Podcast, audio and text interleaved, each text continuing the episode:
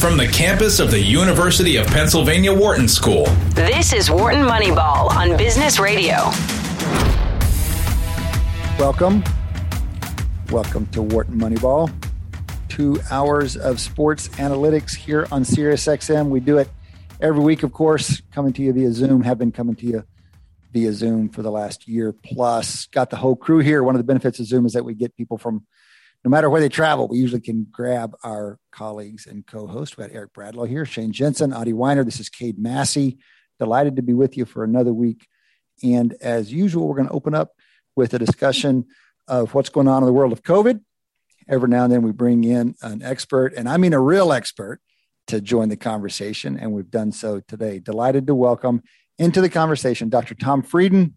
Tom served as director of the Centers for Disease Control and Prevention, often called CDC, from 2009 to 2017. Before that, he was commissioner of the New York City Health Department, presently serving as president and CEO of Resolve to Save Lives, which we'll need to hear more about. Tom, delighted to have you. Thanks for coming on the show with us. Great to be discussing this with you. Tom, there's so much to dig into here. And um, let me just jump to the first question that seems obvious to me, and that is are, are you glad to be on the sidelines over the last year and a half, or would you have rather been right there in the front lines as things just got so crazy? Well, it was very frustrating in 2020 to see uh, mistake after mistake made, uh, and mistakes that really cost literally hundreds of thousands of lives. Mm-hmm. So um, that's something that uh, you know you can't change the past. Uh, we did the best we could from the outside, but ultimately, public health is about the public sector. And to get public health right, you need a strong public sector. Now, you also need good civil society involvement. You need good data. You need transparency. You need a media. You need scientific and healthcare systems.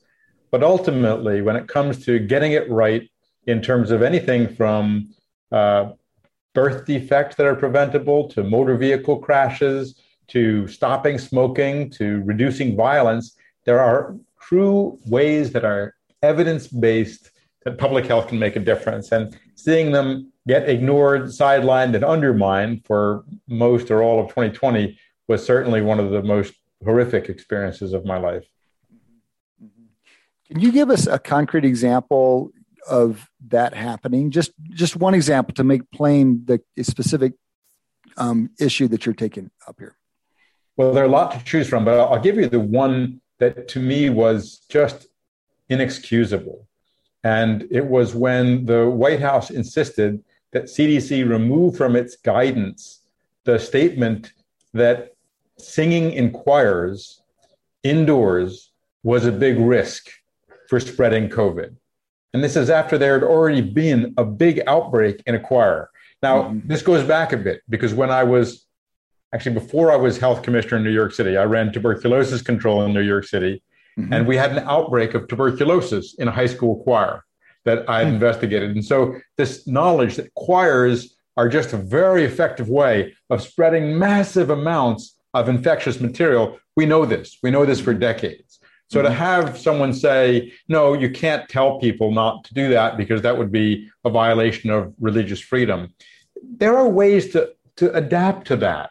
Uh, they could have said, all right, we'll take it out of our church guidance, but we'll have a separate choir guidance, whether it's my my 91 year old mother i told her you got to stop going to choir. I told her that last march. Um, but that basic um, overruling of basic science uh, it doesn't just undermine the people who might have been infected and killed in choirs. It undermines confidence in our institutions, and that undermines our ability to get people to, to take a vaccine or to mm-hmm. follow other advice that may save their life and other people's lives. Mm-hmm. Mm-hmm. Adi, you've got a question here for you. Yeah, I mean, I, as I'm a former or maybe potentially current singer, so I, I kind of agree with some of those advice. Um, but there's another side of it, which was there was another side which was banning, for example, at Berkeley, where I was a graduate student, you couldn't go outside and exercise. Um, and there was such a jumble of advice. So, so, good advice, like not to join a choir without masks, um, was a terrible idea. But that was all got mixed in with things for which there really wasn't any scientific basis, and that led to massive confusion at all level. How, how do you kind of address that, looking back?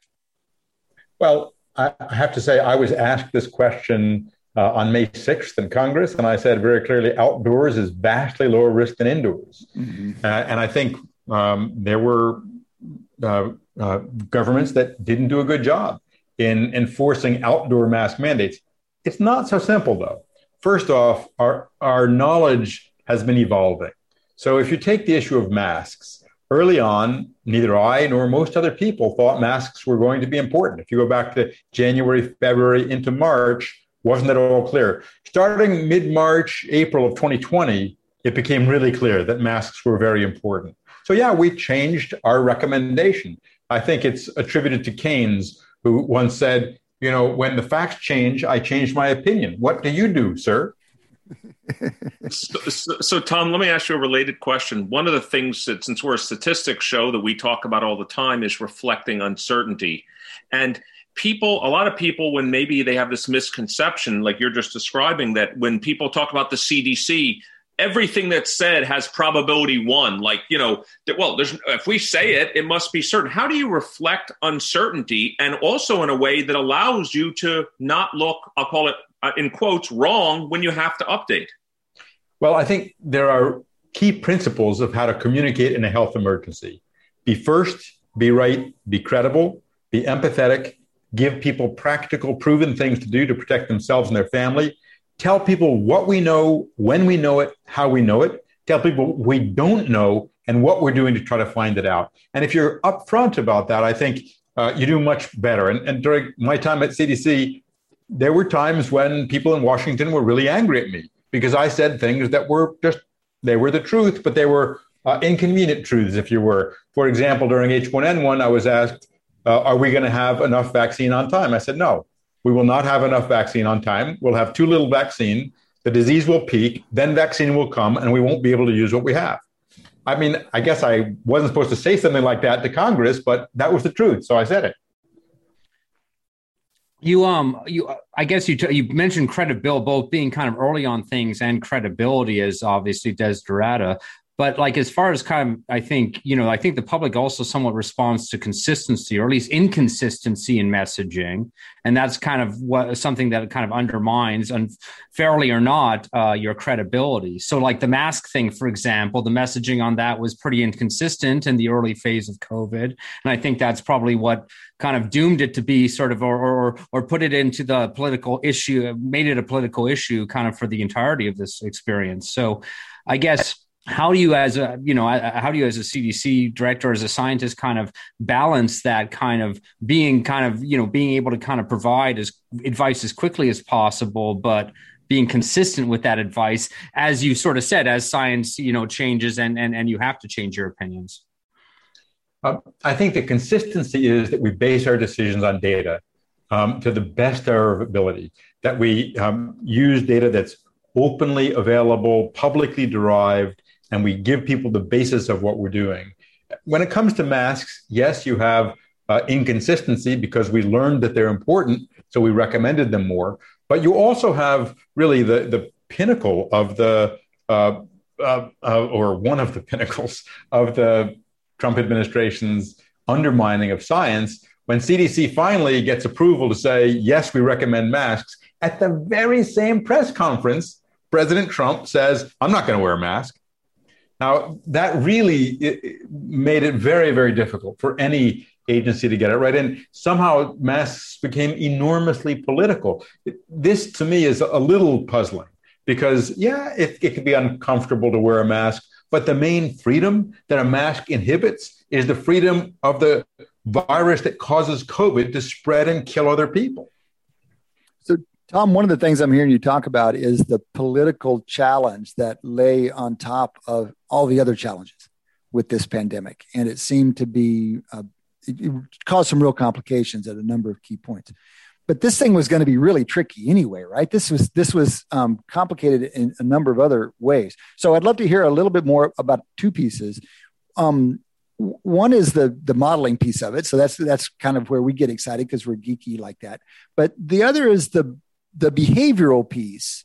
So this is somewhere between the model and the politics. You've got to give advice based not just on pure science, but your prediction of how people are going to act, and you want to kind of engineer their behavior.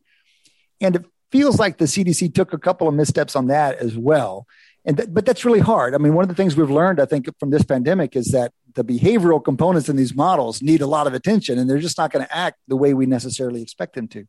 So, how did you think about that when you were running the CDC, or, or, and how did you think about it as you watched others make their decisions on how do we get the given given facts as best as we understand them? How do we engineer people, and what's the what's the trade off between being transparent and um, paternalistic?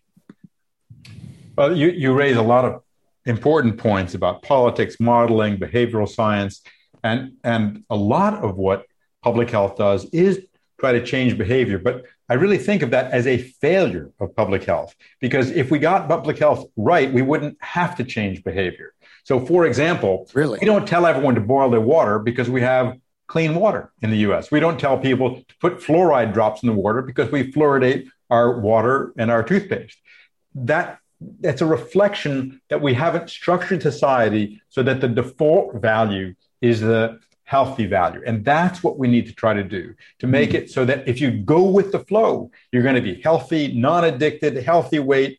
And that means, yes, that means restructuring some of the ways we uh, organize our society. In fact, one definition of public health is the organized activities of society to protect and promote health. Mm-hmm. And in a way, when you're having to convince people of some something, uh, you failed. I, I, take an example of, a colleague of mine. He's uh, 90 or just about, and he lives in the United Kingdom.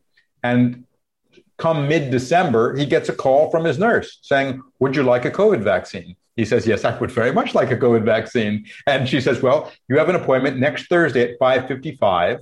Uh, come in and 15 minutes later you'll be able to leave and that's exactly what he did so that's a system that doesn't need to spend a massive amount of effort convincing people to get vaccinated because they have a primary healthcare system that works Tom, this is a fa- fascinating uh, position, and I'm hugely sympathetic to it. It's like, look, there's only so much we can do about biases and trouble with decision making. Let's structure things optimally.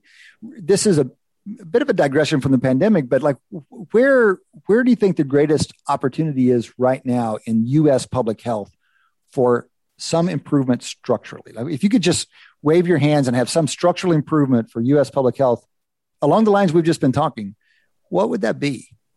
Well, I'm going to divide that into two questions. One is the structure of our public health system, and the second is the structure that promotes health. So the mm-hmm. first, a little bit wonky policy issue, we need to fix the way we fund CDC so that it doesn't have boom and bust cycles. And we need to fix the integration of, of federal, state, city, and local health departments so they're aligned because they're currently not aligned at all.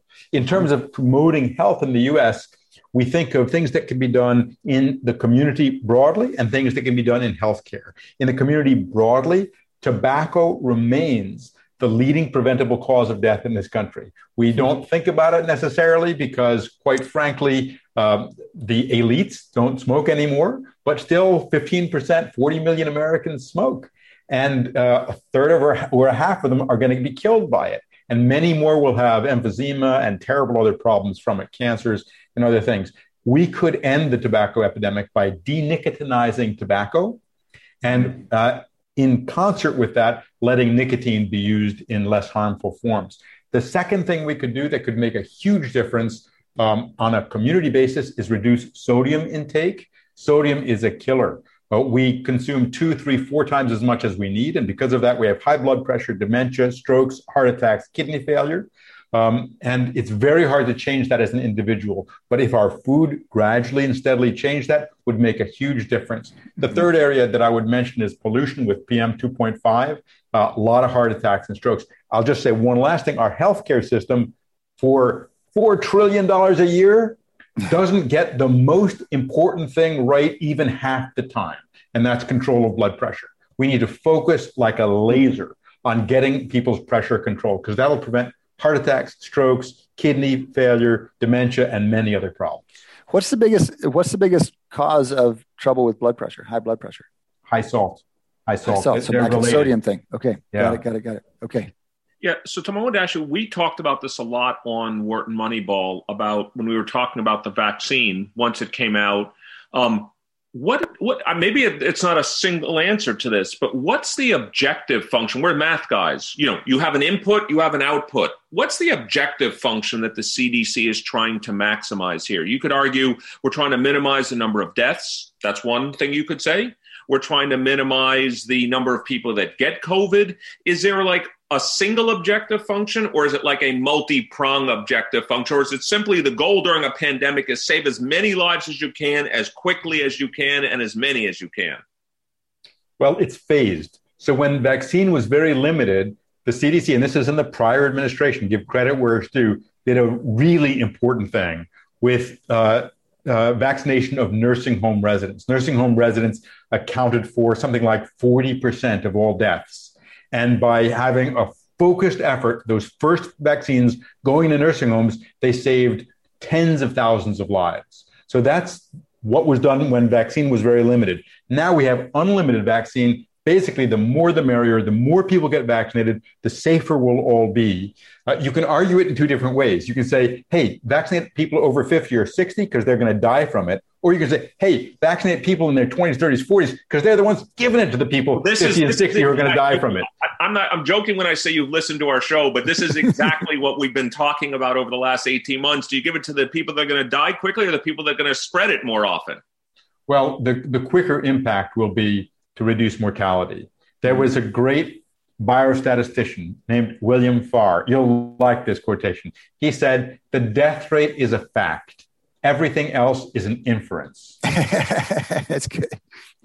He's definitely true. Um, God, I have so many questions I could ask you. I want to piggyback on uh, Eric's kind of question having to do with uh, the two-sided nature of the of the problem, and I don't think the CDC is in a position to judge the entirety of the problem. Particularly, let's think about say schools and some of the advice given to schools was very um, to say the word onerous would be would be an understatement. Um, and many schools just found it impossible to to to do that, and and therefore didn't even open. And we ended up with this multi-tiered, very diverse system where lots and lots of mostly every private school opened, um, and the public schools in lots of the country stayed closed. I was just in California. They're still closed. They're not opening until September. Yet many other parts of the country stayed wide open. And this is a d- tricky balance because you're you're in funny data territory. You don't really know what what the what the marginal effects, or I should say, partial derivative on X, Y, and Z um, uh, uh, um, protective measure you might take is compared to the loss of school and, and what that causes in this massive uh, amorphous way. Um, and so I felt that it was that was so much of a cause of the political kind of scandal, if you will, around the CDC because it was kind of like stay in your lane, buddy. Uh, or maybe I don't know if I'm saying it properly. What do you think? Yeah, uh, absolutely. And it's interesting. I'm I'm reminded. Uh, Anne Schuchat just retired from CDC. When I got there, uh, it was just at the height of H1N1, and I hadn't heard that expression before. Stay in your lane. Um, and and I said, in public health, our lane is a superhighway.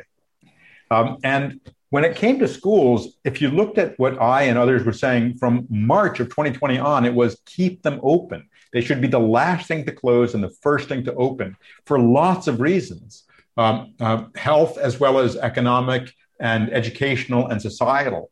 Um, and what we learned, we put out guidance back in June, July of last year because it was pretty clear what you needed to do. You need a layered approach, you need to have masks. You need to have better ventilation. You need to de-densify to the extent possible. You need to stop high risk activities like choirs or cafeterias with lots of kids shouting and eating in one place. You need to have a way of dealing with cases when they inevitably occur. And when you have vaccine, you need to get people vaccinated and you need a way of on a case by case basis dealing with kids or adults who have special vulnerability and can't be there. That's not rocket science, but it's not easy, it's not cheap, it's not simple, but it's extraordinarily important. And it's one of the many ways in which we failed our society, we failed our kids by not keeping schools open as long as we could have and reopening them as soon as we should have. Mm-hmm. Mm-hmm. So, one of the, Adi's line there is consistent with where we've ended up on this whole thing, Tom, which is a frustration that there's not enough flexibility in the guidelines, and it's not just from CDC; it's a you know municip- municipalities even. That there's not a great distinction between where the real risk are and where the lesser risk are, and it feels like maybe some of these things weren't known initially, but they became known, and nobody was very good at that kind of flexibility. It was either all the way shut down or all the way open, when in fact we needed a little bit more discrimination. I think writing guidelines is an art and a science, and it's always a tightrope walk. Uh, on the one hand, you're dealing with interest groups. On the other hand, you're dealing with imperfect data. When we did our guidance a year ago, we thought what we call fomites or contaminated surfaces are more important than they appear now. We didn't recognize how important ventilation was. So those are things that have changed over time, but the basics are are not different. It's the Swiss cheese model, right? I mean, where you're getting problems is where there is a hole in every slice of the cheese that you get through. So you want as many layers as possible to limit the risk, and you want to focus on the really important layers like masking and high risk behaviors. Mm-hmm. How much does the CDC, because one of the other topics that we talk about besides uncertainty on this show is since we're statisticians, we talk about heterogeneity. So, how much does the CDC think about what I'll call aggregate lives saved versus, you know, in some sense, there's just massive heterogeneity maybe even at the block level county level etc and what we do our guidance could in some sense i don't want to call them intentional winners and losers but a, a, a, guidance we give could raise the level in one area decrease it in another. And in some sense it's hard to come up with things that are winner take all like mass yes but other things could improve one area and decrease another. How much is that oh, thought about one, one, uh, I know one other variation on that is just different policies for geography A versus geography B, which is tough to do politically. Great, but great, very appropriate. Like if you were, yeah, Tom, if you were in my home field of marketing, we do targeted advertising, pricing all the time. But as Cade said, maybe that's not as easy to do with things like public health. It's really important. You segment the audience in public health also. You figure out what are the messages? What are the messengers that are going to work most effectively? You have framework guidance and recommendations that are science based and can be adapted or adjusted to local strengths. Um, I've worked on uh, infectious disease outbreaks for decades. And what I recognize is that every community has strengths. And the key to stopping an infectious disease outbreak is identifying and enlisting those strengths in stopping the outbreak. The other thing that CDC has done is have the social vulnerability index. So you have a sense of the risk of different areas. Uh, an area that, that we advocated for for a year until we finally got fed up and just did it with the New York Times was that there should be a risk alert level system that you should know as a matter of empowerment how hard it's raining COVID in your community because you can then make an informed decision. I'm not going to go out today, or I'm going to wear a mask, or I'm going to wear an N95 mask when I go out today.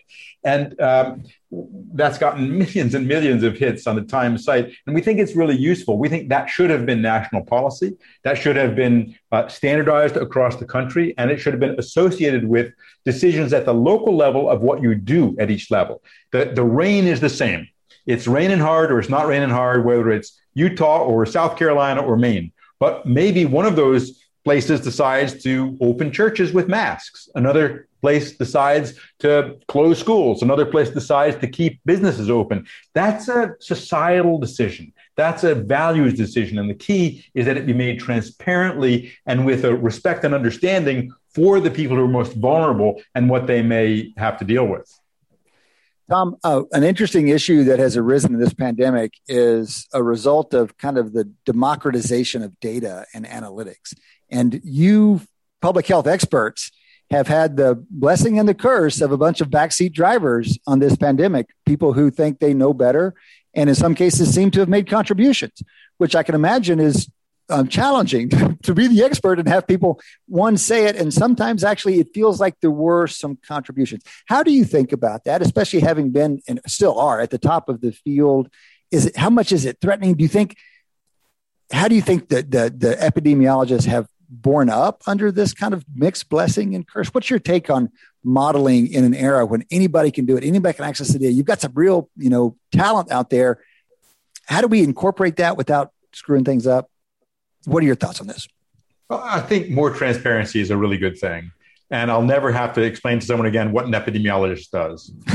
uh, and there are some really good examples of people, and I think of uh, Youyang Gu, YYG, as he's referred to, mm-hmm. uh, as a great example of mm-hmm. someone who did terrific modeling And his modeling was done really well because he kept his assumptions simple and he mm-hmm. kept recursively analyzing them with data. So from early on, we thought this guy is it. And he did way ah, better oh, that's great. than many, many other places. So that's a good example of democratization. Uh, Tom, we're glad to hear that because we had him on the show a month ago. Great. Well, I, I would give, I wrote an article in the Washington Post entitled uh, kind of the, the risks of amateur epidemiology. Mm. And someone wrote back saying it was kind of a snotty, elitist thing for me to say because people are just trying to understand the data that's life and death. And I, I thought the letter writing, the letter writer was was accurate in his critique of me. Um, but, but actually, I was being too polite. I wasn't actually talking about amateurs. I was talking about people in public health schools who've never actually worked on an epidemic, but who are pontificating, you know, with great certainty about things. So that, oh, there, there, aren't that many people who have deep experience with uh, epidemics, um, and they weren't necessarily the people making the readiest sound bites that the news media were picking up. Right, right. Yeah, I'm, I'm just going to follow up with one of the things that I observed. We all observed was that it was this this COVID epidemic was almost impossible to forecast. It was every time you, you thought it would go up, it'd go down, and the models, the, the the standard mathematical models, kind of had assumptions in them that just were just not maybe even appropriate for historical epidemics, but just weren't appropriate for this one in particular. The incredible heterogeneity of the illness's effect on on uh, on on its victims. So the older were deeply, deeply um, uh, affected, much more, and the younger essentially not at all. And the impact on behavior um, and and how that just and that that feedback loop in the model made it almost impossible to forecast because the people most most at risk would change their behavior fastest. And so it's hard to figure out where the masks um, you know what the effect was because people were jumping ahead of the curve. You had whole societies were closing down before mandates were actually happening. And i thought the, the amateurs did did pretty well. Um, I, I, mean it's not really a question. I guess i have an observation but i I'm, i was cheering the, the, the i guess the the amateurs um, most of them because they were very data driven uh, they didn't come with models uh, that they had learned in school. And I was particularly critical, I think, of the epidemiologists because they had models they learned in school. But Adi, but Adi I'm gonna, weren't fitting. So you, you're you're a you're you were a theorist. You are a theorist. You love models. Come on, I man. Did. Just because I, I data won this one doesn't mean data are always well, right. I think. For, but the key is let's. What was the quote? Keynes again, right? The, the well, idea is when you're learning, you're not working. You got to adapt. The it was really clear to us from early on as public health specialists that any prediction that went out beyond three or four weeks was completely unreliable. Uh, and yeah. so we never made them. We, we criticized them when they were made. But a model is useful if it gets you to change behavior, whether that is um, to change the policies or whether that is to uh, prepare for a surge in hospitals or whether that is to target your interventions in a certain direction. Um, so uh, I felt that some of the modeling, it felt macabre to me, kind of like uh, betting on how many deaths there are going to be, as if it were kind of pieces of bubblegum in a in a glass jar.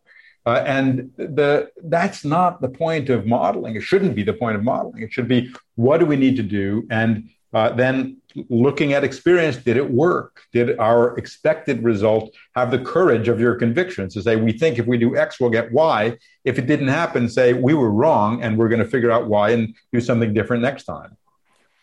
Um, before we let you go, we got to get a little bit of big picture thinking from you. This is the biggest pandemic to hit the world in 100 years. We're going to ask you the same question we asked Lauren Ancel Myers when we had her on a couple of months ago. Is it going to be another 100 years before we see one of these? Uh, uh, not likely. Um, the fact is, um, we are a more interconnected world. Um, the two main drivers of new uh, pandemics are the two things that are being debated about the origin of this one.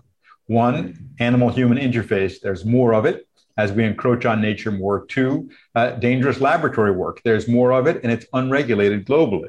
So, whatever was the origin of this pandemic, the fact is we need to do better at tamping down both of those things. And especially, we need to do better at building global systems to find, stop, and prevent health threats, because that makes a huge difference. We, we at Resolve to Save Lives have spent the last four years uh, helping more than 100 countries document more than 10,000 life threatening gaps in preparedness. We know how to close them. It's going to cost billions of dollars for a decade, but we can do that. And we think there's a way to hold the world accountable for that. We call that 717, that every new outbreak of any disease should be able to be identified within seven days, investigated, response begun, and reported within one day, and effective response implemented within seven days. So we, we do think that we can change the world with this. This is the most teachable moment we're going to have in our lifetimes, in all likelihood. Whether we'll learn is another question.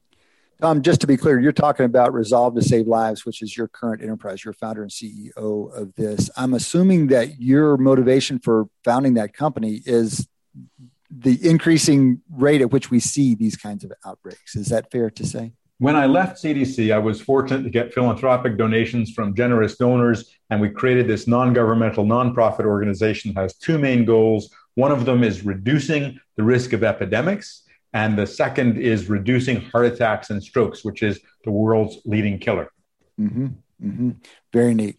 Well, listen, we appreciate your taking the time to discuss this issue with us. We wish you the best with the work you're doing. We hope to hear more about it down the road.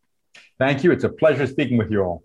Absolutely. Dr. Tom Frieden, formerly head of the CDC under the Obama administration, currently founder and president of Resolve to Save Lives.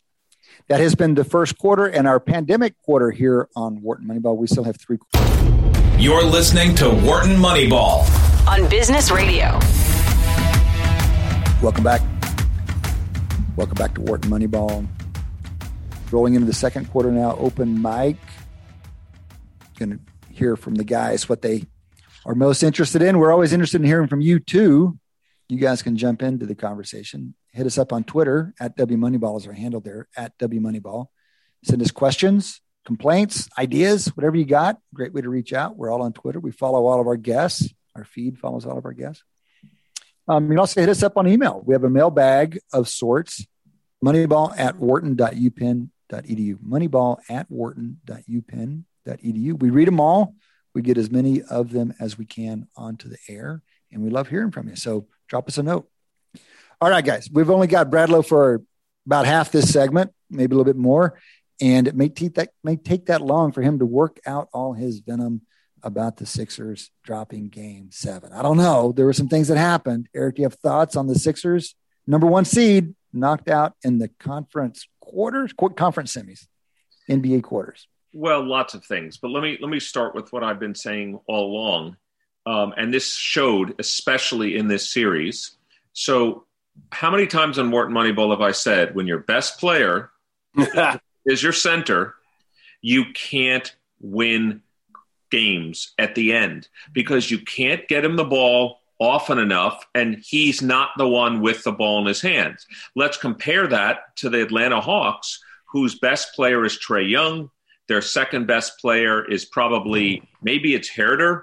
Their third best player or their second best player is Collins. And so these are all people that take the ball up the court, can create their shots, and have the ball in their hands. So that's problem number one. Secondly, actually, I wasn't as upset about losing game seven, although, yes, that was awful. Um, how about losing the game where you were up game five, where you were up 26 points, where mm-hmm. according to ESPN Incredible. Power Index, you had a 99.7% chance to win that game. How about losing game four, where you were up 15 or 16 in the second half as well? And so, you know, people have said to me, wow, those Atlanta Hawks are good. Absolutely not. If you're the Milwaukee Bucks right now, you've got to be saying, we hit the jackpot here. We're playing the Atlanta Hawks I predict. I, I, mean, it's a prediction. Who knows? I think the Bucks win this series in five. I don't think the Hawks. Look, the Sixers should have won this series in five. The Sixers blew two games with big, big second half leads. At worst, it should have been a six game series.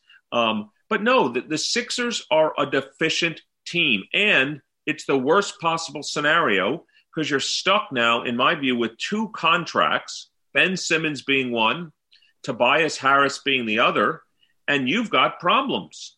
And that's the problems the Sixers have right now. Just tell me a little bit about Ben Simmons because he just looked absolutely ridiculous at, towards the ends of the games. First of all, he can't shoot foul line from the foul line. That's almost embarrassing. Worse than the history of the NBA. I know you saw the stat, Adi. He shot 31% from the line. It's the worst in the history of anybody in the NBA in the playoffs. Anybody. That's Wilt right. Chamberlain wasn't a good free throw shooter, notoriously. I mean, we've had guys shoot 45, 50. He shot 31%. Well, and there's knock-on consequences. And now he doesn't want to shoot in the fourth quarter. Well, and not, that's a real problem. not want to shoot, but here was the real problem I had was, I mean, yeah, everyone talks about the dunk he should have taken after, you know, he uh, he beat Gallinari. He didn't dunk the ball. He passed it off. The guy got blocked and fouled. And he made forget that. When Ben Simmons gets the ball, a loose ball, you know what his job is, Adi? It's very simple. Do your job push the ball up the court. That's his job. Push the ball up the court, and whether you shoot or not, pitch it out to a three point shooter. How many times, I don't know how much of the game you watched, how many times did you see him get a long rebound and he'll get to half court and then go sideways? I'm like, sideways? The basket's over there. Your job is to push the ball, and even if you're not going to shoot, create shots for other people. For not only was he afraid to get fouled, he was afraid even to take the ball into the lane. And as a matter of fact, he didn't even want the ball in his hands because you can foul him then. And then he's got to go, let's get shooting. right. Foul him yeah. 80 feet I, from the basket with yeah. his ball in his hands. But I'm you, you started off by blaming Embiid. Uh, not, I mean, the team that made Embiid the, Embiid no, no, the best no, player. you blame him. Embiid was a hero in that series. Yeah, but wasn't this the collapse of Ben Simmons? Didn't he cost the team everything? This is really seems to be on him. No, no, no, no. What I said was you have a poorly defined team for the playoffs. Mm-hmm. the best player on your team, which is Embiid by far, is your center. It's not Embiid's fault. Embiid did everything humanly possible. Well, he had a terrible second half in Game Five. I mean, that, he had that, a terrible second half in Game Five, which I lambasted him. He was 0 for 12, which was also a record. No one had ever been 0 for 12 in, in the half in, in a second half of the game. Um, but again, um, no, it wasn't. But Eric, what's the what's the what's the best improvement we've ever seen in a professional player's careers at the free throw line? I mean, what is this salvageable? This doesn't seem to me to be salvageable. Well, let's just be clear. I'm pretty sure Matt Datz can put it up on the screen. I'm pretty sure from the free throw line, Ben Simmons was 60 or 61 percent this season, which, by the way, is improved.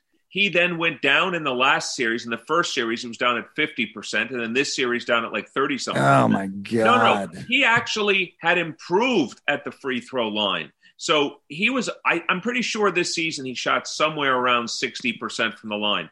Um, no, he could be a, if you're a 70% foul shooter in the NBA, you are a more than adequate foul shooter in the NBA. LeBron James, by the way, this year, shot in the low 70s. This was not a great year for LeBron at the foul line either. Mm-hmm. But no, Ben Simmons can absolutely learn to shoot 70% from the foul line. It's absolutely possible. Well, then you need him to do it under pressure as well. And we know even the whole league dips a little bit in pressure situations. There you can see it in the data. It's not huge, but you can see it in the data. It's a real thing. And you're talking about him dropping to 50 and then to 30 that's some serious mental stuff going well on. also i think there was something like i don't know this that was something like he went to the line to 50 times to shoot both free throws and only four of those 50 times did he make both so right. now you start to compute right. expected points right, yeah, this, right. Is, this is the problem is yeah that, just foul him yeah foul, don't even you don't even have to foul him in the last two minutes yeah i was exactly right 61% on the year don't just foul him Adi. foul him all the time mm-hmm. he gets a rebound foul him he, he's dribbling. Well, you get to worry about the penalty. There's the penalty. Get him shooting. Just foul him. Well, you don't want to put the team in the penalty though. That's one downside. But but but I'm I'm I mean I just don't see I just don't see I just don't see it. Okay, let's jump. To, well, I just want to ask one thing about you know there's this whole idea of shooting underhand. Why doesn't he learn how to do it? Uh, apparently, I could I could be taught to to shoot seventy percent if I well, shoot underhand no nobody's done that since Rick Barry. There's just they try to convince Shaq to do it too, and you yeah. know it just doesn't have. You know, it's just there's well, too much of a stigma today, on it. I, something strange I heard today was that Ben Simmons' quote was, "I'm willing to con- consider shooting with the other hand." I'm like, what? he's by the way, he's left-handed, although he's very good with both hands. He's saying now, if it this is what it takes, I'll shoot righty. I'm like that's how far it's come. Now he's got to shoot with the other. I mean, he, I, but I think personally, he did have one good point though in the game. His point was, and he's trying to defend himself, obviously. His point was, um, did you guys see that Trae Young went five for twenty in Game Seven? Did not. That's his comment. His that was this is Ben Simmons. Did you see that their best player went five for twenty, mostly by me guarding him? So mm-hmm. I think we also have to recognize Ben Simmons' strengths, which is most 6'10 players his size can't move, they can't defend on the perimeter well. Well, he did force Trae Young into a lot of bad shots. Whoever he covers is not going to shoot well during that game. Mm-hmm. So on, on the one hand, he kills our offense. And that, by the way, is the problem. And uh, Daryl Morey, our guy, said it today. He said that you're a bad offensive team. And especially, by the way, there was a, a point in games, game seven, maybe during the fourth quarter, where I think uh, Atlanta had a total of four or five total turnovers. And what it proved to me was the other team doesn't turn the ball over, the Sixers will not score enough points to beat a good team. And yeah, that, right. that's what Atlanta figured out. We'll put three or four ball handlers on the court. We just won't turn the ball over. And, and the Sixers are going to have to play half court offense. It's five on four because we know Simmons isn't going to shoot the ball. We probably, our other player on the court is probably Thybulle. He's not a shooter of the ball. So now we're basically playing five on three. Well, it's going to be interesting to see what Daryl does about it. I mean, he's obviously a thoughtful, resourceful guy. He was making, he made moves every offseason. He's, he was constantly doing something to try to tweak that roster. So it'll be very interesting to see what he does with the Philly roster. Look, you you mentioned the the Bucks getting the these Hawks in the next round. The Bucks the Bucks Nets series was extraordinary. extraordinary. And then the Bucks Nets game 7 took it up a level yet again. It was one of the most intense basketball games I've watched. Halfway through the game, I'm like, hold on, this is they've got two. Whoever wins this has two more series in front of them before they win an NBA championship. This looked like NBA championship level basketball. The the two qualities of it that struck me most, other than just the drama of the ending, was the lead was never more than five points, and most of it was within like two. Um, and the other was the quality of play. We we exchanged some text mid game. It's like, man, you just gotta see, you gotta love it when when players are converting. You know, it's not it's not junky basketball. It's just everybody's playing at a very high level. Now the overtime was a different thing. I mean, you could just see everything change. They just left everything in regulation, and everything was different in overtime. But it was an extraordinary basketball game. I think there's two interesting theories you could take about that series. You say, look, it went to game seven, overtime in game seven. The net, the Bucks won, but the Bucks beat a Nets team with. At, I'm, I'm, literally saying this facetiously. One and a half of their superstars. You had Durant yeah. playing. Yeah. You had Irving not at all in, and you had James Harden on one leg. However, this is one of those cases where you say, well, the Nets would have blown them out if. Remember, this is one of the things I said about the Nets in the beginning. There's only one basketball in the NBA so you say to yourself, well, they would have been better with Harden and Irving.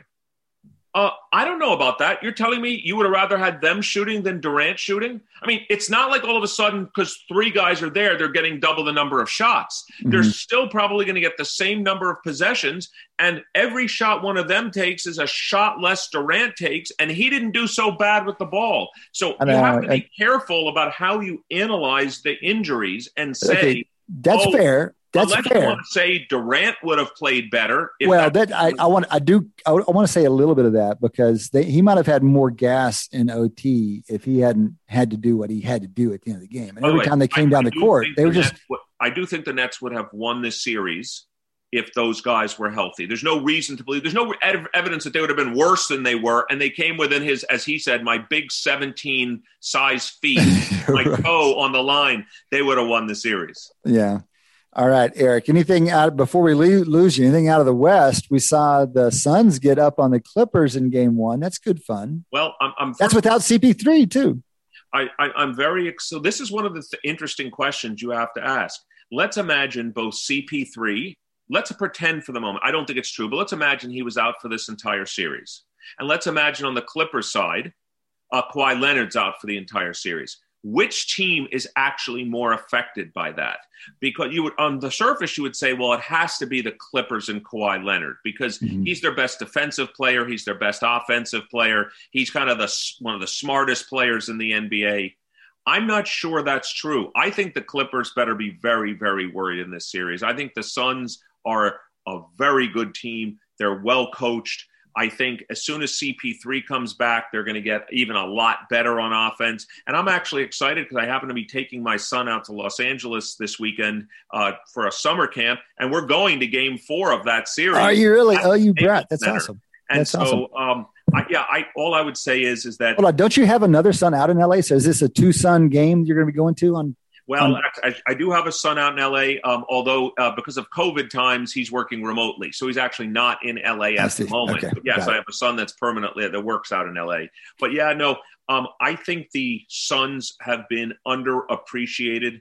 I think the Suns, as I remember, um, they swept the team in the last round. Um, and matter of fact, every playoff series this playoffs in the NBA has been like, you know, I guess the Hawks beat the Knicks four to one, but every series has been, you know, four two, four three, etc., except for the Suns. So I think all of us, I think the Suns have now won six or seven straight playoff games. That's not easy to do against teams that are that are playoff caliber teams. So Right, I'm starting right. to believe in the Suns. Let's talk about Chris Paul and um, obviously some comments made by Beasley out of the NFL on COVID vaccination. I, I, I- think, I mean, are these, I just feel like people are overthinking this. I don't understand what kind of teammate puts themselves in this position where you may not be available for big games by not taking a shot. I mean, no, that's let me, just, Let me just say, by the way, I, I don't know if this is true. I heard that um, Ky, not it wasn't it wasn't uh, Chris Paul. Someone else, let's say it was Matt Barnes, someone else who's a retired NBA player who spoke to Chris Paul. The claim is is that Chris Paul was vaccinated. So Chris Paul was vaccinated. By the way, we don't have evidence yet okay. whether Okay. Chris Paul can't play because he's a breakthrough case. Actually, I don't know whether Chris Paul has COVID or he was exposed directly to somebody with COVID and he's out for that reason. Maybe you guys have seen it. I haven't No. seen which of the two it is actually. So actually, I don't know the answer, but he was vaccinated.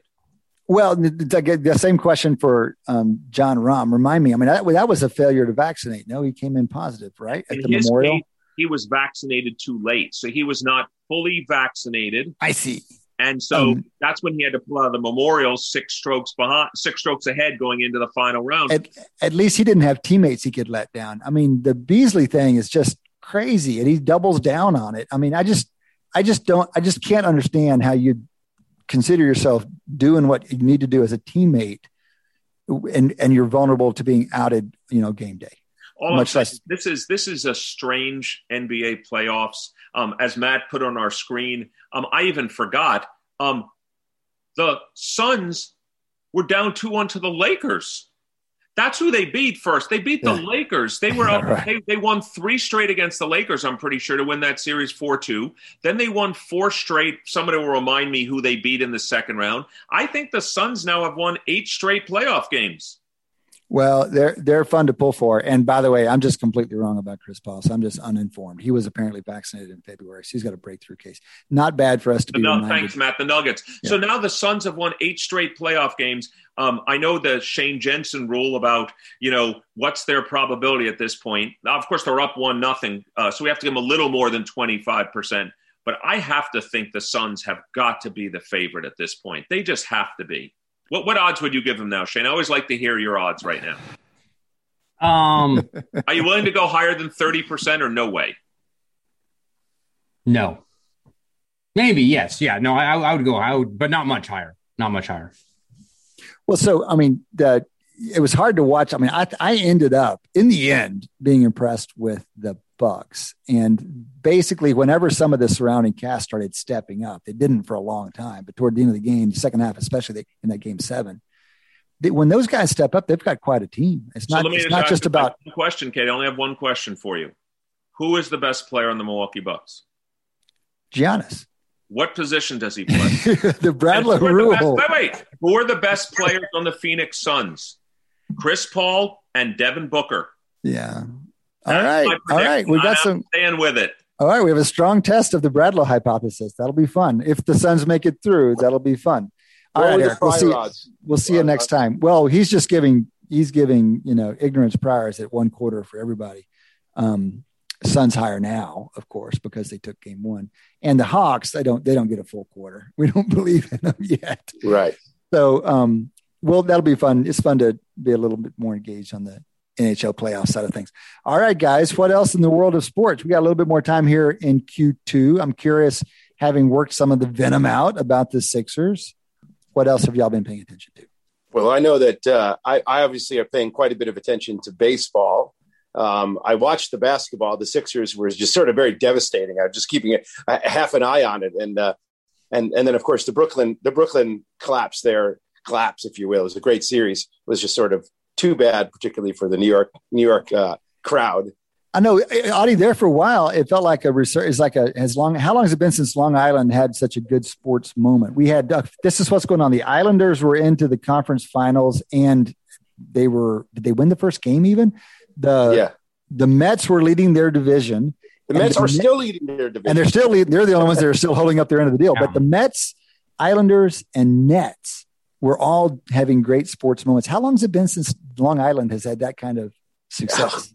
I, I mean, sixties. I, I, don't track the the Islanders is supposed to, but but well, I, I, don't know how. I mean, really, the Islanders. Won, I, I don't know how good the Mets were at the time. I mean, you say, but the Islanders won like they had a moment, three or four Stanley Cups in a yeah. row in the early '80s. So that was oh, the, was it that? Was it that? Yeah, okay. the Mets had a good yeah. year. I think that overlap with that. Well, the Brooklyn, you know, the Nets were in New Jersey, so so it's not like this is the, the yeah. It's really, it's really the uh, historically it's really only the Islanders and and and uh, okay the Mets that you. well, I think about them as they're they're all kind of the the the B team the New York B team in all three. That's cases, right. Even when they were in New Jersey, so it wasn't Long Island, but it was the New York B team among basketball. And if you throw, I mean, if you are willing to throw New Jersey into the B team move, you yeah. know, thing, you also have the New Jersey Devils won several Stanley Cups in the nine, a couple Stanley Cups in the nineties. Oh, interesting, right? Yeah. All right. So we've got a little baseball talk. Adi obviously been talking uh, Yankees. We'll do that in Q3. That has been the first half of Wharton Moneyball. We still have a half to go. Come back and join us after the break. You're listening to Wharton Moneyball on Business Radio. Welcome back. Welcome back to Q3 of Wharton Moneyball, another open mic segment. We are without Eric Bradlow, but we got the whole rest of the team here. Shane Jensen back from Shane Jensen Land. Adi Wyner on an iPad today. Adi's got new technology. Don't know what the story is on that. It's been not. It's not, hasn't been your friend the last hour. I can tell you that much. Adi, you were just talking about baseball. Let, let, we you we haven't talked Yankees in a while. Y'all had this cool triple play thing happen. So, what in baseball have you been paying attention to? Well, certainly the triple play is fascinating because the Yankees. This is the third triple play the Yankees have had this season, and I uh, I know that this is historic for the Yankees, but I believe triple plays are extraordinarily rare. Um, and uh, they rival the rarity of a no hitter, which, but maybe not quite as rare. So Matt, Maddie's feeding us. Matt says 727 in baseball history. Now they've been playing baseball for about 400 years. So this a couple of years. so 140 is usually, but in the modern era, I'm not sure where that record counts. But basically, what he's saying is it's something like seven a year, maybe, yeah, maybe, maybe, a few, yeah. a little fewer than that. Yeah. Um, no hitters have been averaging something in that in that neighborhood. Um, so they're okay. not they're, they're, they're approximately uh, equivalent frequency to have three within a within a short very period of time seems unusual. One right. of the ones the Yankees had was really odd with lots of crazy base running, and the next thing you know, all three base runners are out. Uh, that was the, the, second one of the season. This one was very conventional, no hitter. I mean, sorry, no hitter, uh, triple play, runner on first and second, hard shot in third, steps on the base, throws to second, throws to first. This is the so, sort of the canonical, if you will. If you're going to get a triple play, this is the one you're going to get. Um, what was remarkable about it, at least to me, was it was a walk off triple play. Walk off. Yeah, that's really cool. Really, really is, cool. And and and Aroldis Chapman looked ter- terrible. You're right. Through ten pitches, nine for balls, nothing anywhere close to the plate. Two two guys on. So you're looking at you, you know you're looking at a, a very difficult situation for him, and then an unbelievable shot at maybe 110 miles per hour down the line Gio Urshela, who's a terrific fielder, was shifted exactly where he needed to be, steps on the bag and, and puts. So he was together. on the line, basically. He was on the line, which is another thing. Which is, as an old timer baseball fan, we used to get these shots down the line that were doubles, and in today's positioning with a righty pull hitter, these are outs, and so that was very disappointing. I mean, this is a common. I mean, good for the Yankee. Well, so let's let's be precise. They probably had three guys on the left side of the infield. Is that is it shifted that I far around? sh- wouldn't be for sure if they had three, but I know that they had three shifted heavily over. So the, Okay. the second baseman was probably quite behind the bag. yeah, um, yeah, right. Okay. And and that's the other thing. Shots up the middle now are outs in the way that my eye always predicted them to be hits. So, do, are But y'all was- supporters? Are y'all you're old school, Adi? Do you want do you want the shift to be eliminated or restricted in some way? No, I don't want to restrict it. I want our, I want the players to start to learn how to hit and use all the fields. Uh, they don't shift on DJ LeMahieu because he uses all the fields. They don't shift too much on on guys like Aaron Judge because he also uses all the field. They don't bunt. They don't they don't change their approach. And the argument, of course, is that hit the ball out. And the other thing I'm seeing a lot of this year is balls to the warning track. These are these are balls that would have left the field last year when with that We, we'd have to basically wait and be patient and watch some pretty awful hitting for like five to 10 years. Because Aaron Judge is not learning how to bunt effectively at this point in his career. no. You know, you what you're really uh, to saying is please, you know, the 12 to 15 year olds out there start learning to bunt because we'd really like you to be able to avoid shifts by the time you hit your actual professional career. Well, Alternatively, we could just restrict uh, shifting, like right now. Well, okay, so uh, we can let's just take the first point of your of your uh, your your first point you made. I don't think it's the 12 to 15 year olds. The problem is the minor leagues, where these things really become um, learned and effective at high speed pitching. The reason why they don't learn in the minor leagues is to get promoted, you have to hit home runs. So why are you wasting time getting hitting, you know, bunting and hitting to opposite fields when that's not going to get you in the majors in the first place? Yeah, so, I- but- so that's a catch 22. I, I mean, Um, I'm I, I not in agree. I agree. It could get greater priority in the minor leagues, but the selection bias toward against butting and towards power hitting by the time you even get to the minor leagues, it is going to take a lot of Oh. years to undo that. Yeah.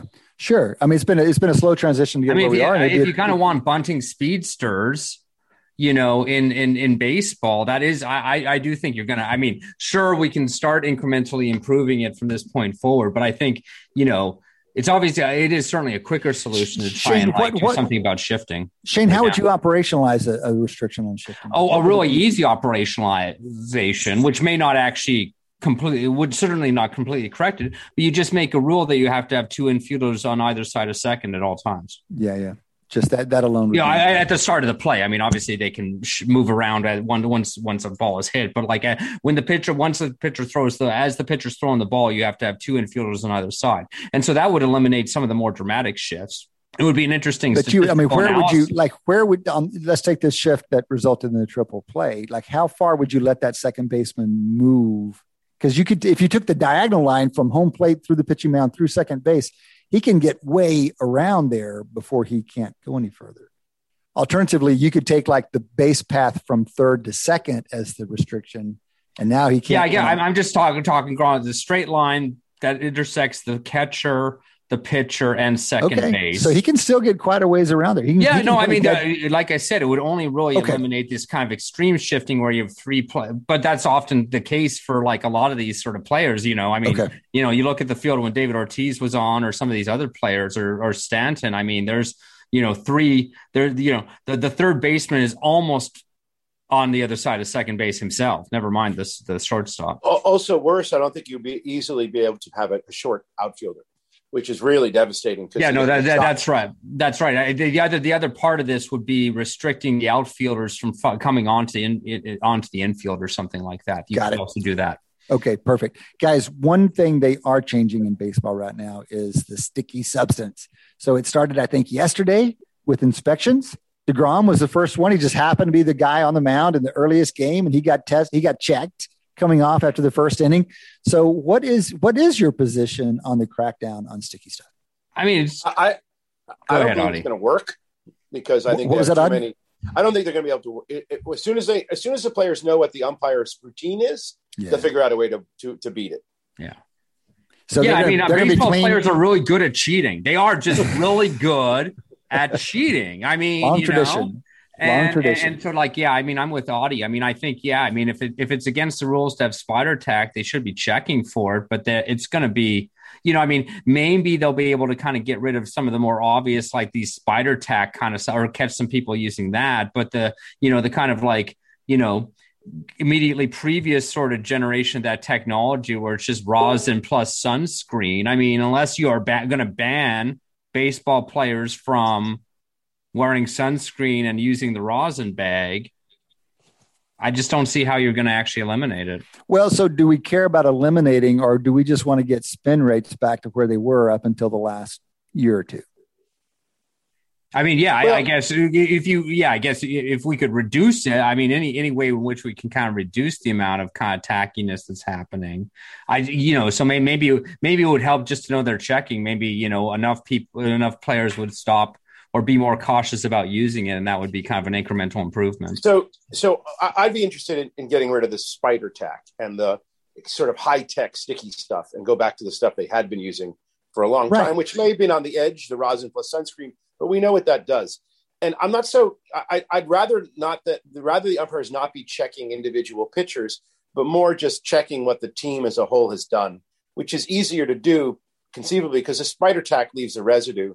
And if you have two sets of balls, you know, one, for, for the home team, one for the away team, I mean, randomly decided in the beginning of the game, so there's no no fudging. And if the, the umpire just every now and then just again randomly decides to just pull a ball after after a pitch, put it in for testing, and they can check the ball for the spider tack or whatever substance, and then the and then the team as a whole can get a great a grade. And if a team is is violating that uh, too often or too however number of times, then some kind of measurement is taken against the team for having done so. So, Adi, uh, this sounds great. I mean, is this so? This is a much better than the ump like stopping, you know, the Yeah. pitcher as he comes off the field and asking for his belt. I mean, this is if we had that technology, why aren't we using that technology? Yeah, Well, because I don't think it's as obvious as you think. I mean, we're, we're statisticians, right? So what we think immediately sampling and and, and technology, and I don't think I think the the, the umpires think think policing, right? but that, we know the they player. have. We know that in the investigation in recent weeks, they have analyzed balls, and so they should know something about how um, evident it is when someone's been Mhm. using this stuff. And so I, I don't know how confident you are that. yeah. it's So, so yeah, I'm, I'm intrigued by this technology where you can kind of check things relatively in, in real time. Well, it's And not in could- real time. See, see, that's the thing. My solution is not in real time. It's just chemical analysis done after the game. yeah, right. And that can't be right, done, and there's no way of kind of doing like there's not like a I, I don't. Can you imagine? the- Can you imagine the way they're trying to game that? People would be spitting tobacco all over that ball. There's just no telling, no telling what they would do to screw up the Yep. chemical analysis. I mean, I mean, another thing they could do, and this would not again help in real time during the game, but they could just basically every time there's a strikeout, the umpire takes that ball, it goes into a special container, and it is te- every single one of those things is tested after the game, and punitive damage is is, is laid out. It, not in a way that would be able to affect that game's outcome, but certainly would be able Yeah. to punish Yeah, the pitcher suspensions for the pitcher would be. I mean, the- yeah, The, the penalty, they're, they've been serious about these penalties. So if a guy gets busted, he can't be replaced on the roster. So for that 10 day suspension, or I think it's 10 day, they they're down a man, which is uh, that's a pretty big. So it's not just on the guy; it's on the Yeah. team, which is a nice way to do it. I mean, don't it is remarkable that we're living at a time where you could actually see the change in pitcher performance as precisely as we've seen it, apparently, with the spin rates going down. Um, over the last week or two, as they announced this thing, I mean, David Ross, the manager of the Cubs, just came off and said something, but a lot of people have been commenting about it. And it's just, it's remarkable to me. And, and it's a lovely use of technology. It's like to snoop out um, changes and the impact of these kinds of regulations. Guys, I, I, I tried to pimp the College World Series to y'all, or even before the College World Series, because people have criticized Major League Baseball for nothing happening on the field anymore. Even long diehards like yourselves, there's just not very much happening on the field. College baseball, things still happen on the field. I mean, people are bunting and stealing and all kinds of things. I encourage you to look at Omaha. They've got we just started. We're two two rounds. Every team's played no no yeah every team's played two games now, and the first teams were eliminated. The first team was eliminated yesterday. Another team was eliminated today. So we're down to six, and there's going to be some fun baseball over the next week or so, crowning a champion. I want to hear. I want to talk a little bit more about it, but I just want to pimp it a little bit because exactly what you've been missing in Major League Baseball is available in college I, baseball. I'm going to just respond. Uh, I, I'm going to also watch it, uh, which is not something I've done in the past. One of the reasons why basketball and football is a is a more attractive sport in many reasons than baseball in the collegiate level is that in basketball and, and, football, you can guarantee that the players you're watching are the future stars of the professional world. Yeah. Particularly, you know who they are pretty early. In college baseball, it's never been something you could do because right. it's so many years away. And also, the draft bled off the, the best talent off into high school from high school, and so you never saw them. That's changing, um, and I think analytics actually has a strong piece in that.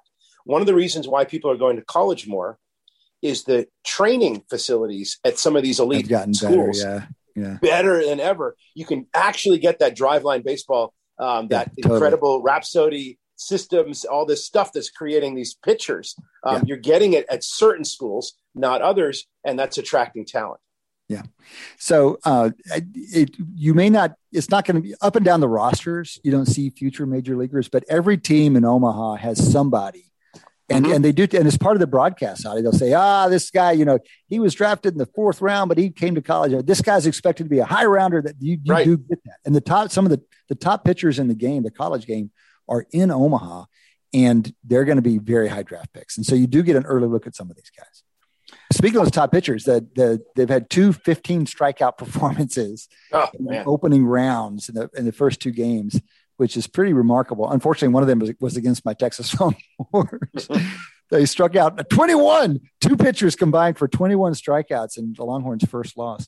But that, um, that, that's starting to sound more like the major leagues again. I know, I know. Is, is, is, college, is the college game actually? Because I, I was going to follow up on your comment that the college game is st- still somehow this more dynamic, yeah. less strikeout based. Um, I, am I'm aware.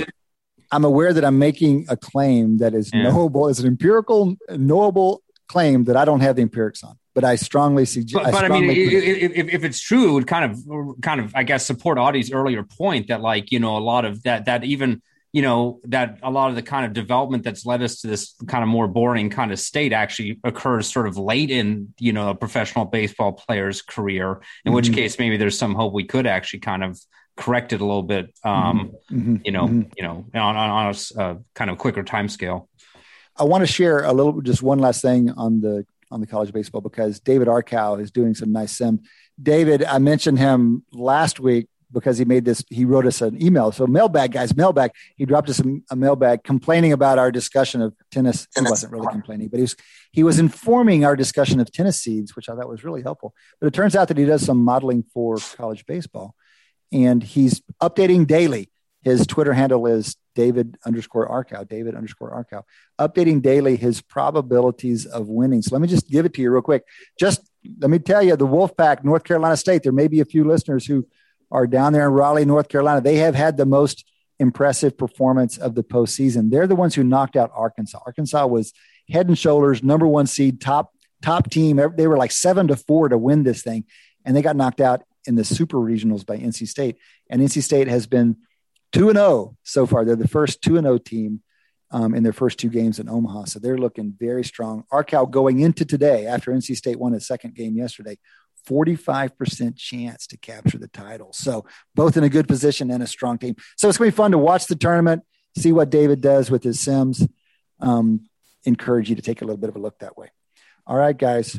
Um, what else around the world of sports has your attention right now? Well, you know, I'm gonna I'm gonna keep us on the baseball. Um, Shohei Ohtani, you, you uh, cannot uh, ignore this Ohtani, at this yeah. point. Yeah, he, it is tw- it's his 23rd major league leading home run. It's as a 2.8 ERA. That's crazy. And and it's it's it's it's a wasted opportunity. I'm actually now angry uh-huh. that the Angels of all teams, like that, they they they owe us an obligation to just trade him to the NL. because yes. we are yeah. missing out on so much opportunity for him to be hitting and pitching in the same game mm-hmm. before they get rid of you know before the NL adopts the DH. It's uh, we should obligate. I mean, the Angels should be obligated. They they've taken now too many incredibly interesting and exciting players and wasted their careers. I'm done. The Angels need done, yeah. to yeah, need really... to get both Trout and Ohtani um, to teams where they will be seen and specifically with Ohtani, it needs to be an NL team. Well, let me let me, let me put some analytic spin on the uh, on both Ohtani and Trout, specifically Ohtani. Um, what is remarkable about Ohtani is conceivably you could say he's the best player in baseball now, adds the most value. So, in terms of the best person right now, it's got to be Jacob DeGrom. He's hit, he's got a half ERA. He's estimated at over four WAR, even at this point in the season. But if you add the two parts of Shohei Ohtani's pitching plus the hitting, he's about the same WAR, maybe a little higher but just call it it's a it's a random variable. It's an estimate. So they've produced on the field about exactly the same amount. And there's an actual a little added benefit that Shohei Ohtani's adding. You don't have to carry an extra hitter. Yeah.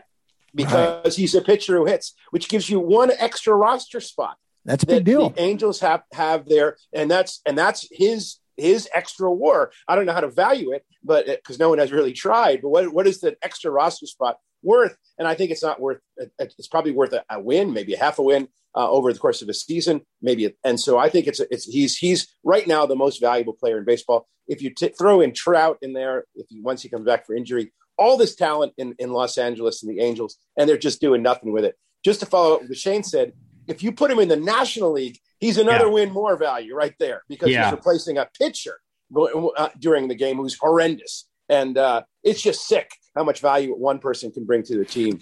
So I, we talk about sometimes we talk about ownership in sports, and I, one of the first things that I really had my eyes open about when I first started working with professional football teams was how much uh, heterogeneity, one of our favorite words, there is in the quality of NFL team ownership and it is the case across sports as well. So, what do we know about angel ownership? What, why is it that the Angels are so tragically bad, or that they've wasted these generational talents out there? Do we know anything about their ownership structure out there, or their front office? I don't know. We've, I, we've worked with some people in the Angels analytics staff, and they're good. Yeah, they have right. a system there on the side here. I mean, listen, you can't knock them. They signed Ohtani. They signed Trout. I think they're drafting, they're scouting they know what they're doing. I'm not sure what is causing the the. I mean, they have Rendon, Trout, and Ohtani all at the same time, just not doing anything. Maybe it's the pitching side of things they can't get right. All right, let's do a couple of the quick hitters before we have to wrap up this quarter. Is anybody paying any attention to the Euros? You must be, Shane, to some extent. Are you paying any attention to soccer right now? No, just barely. All yeah, right, I so mean, with basketball now, hockey playoffs going on, it's been a little bit tough to actually kind of keep track of stuff like that, especially with the time, you know, the kind of time this is live action happening.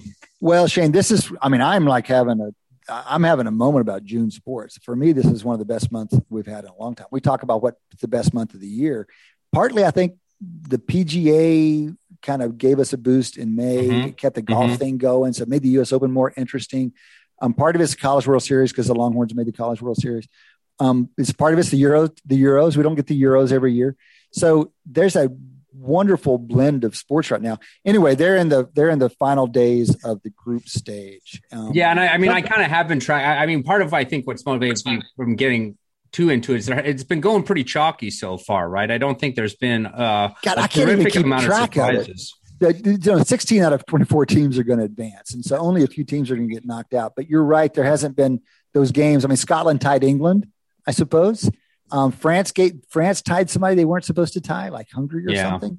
Yeah, um, yeah. But no, no, uh, you know, I mean, I mean, I guess Spain, I guess the closest thing to kind of like uh, um, uh, what would be a major upset uh, would be Spain is kind of third in their group right Spain now. may not qualify and hasn't right. won yet. So right. that, that would be that would be the closest thing we have to a surprise.